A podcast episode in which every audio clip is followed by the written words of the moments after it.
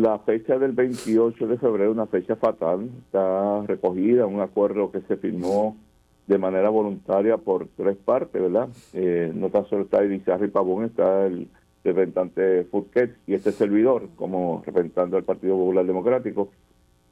Nosotros hemos analizado esto, te puedo mencionar que tuvimos una reunión preliminar con el doctor Irizarry Pavón ya hace unas semanas atrás, una reunión muy buena. Eh, ¿En qué ánimo está él? ¿En qué ánimo está él?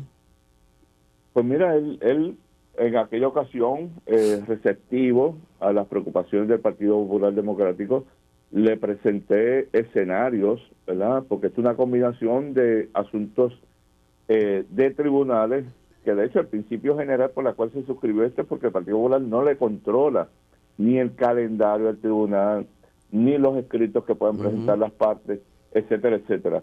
Eh, pero hay un calendario político eh, intenso, ¿verdad?, en este año 2024.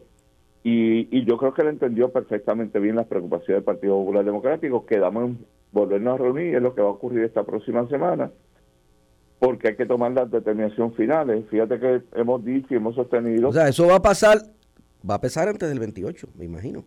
Oh, sí, totalmente.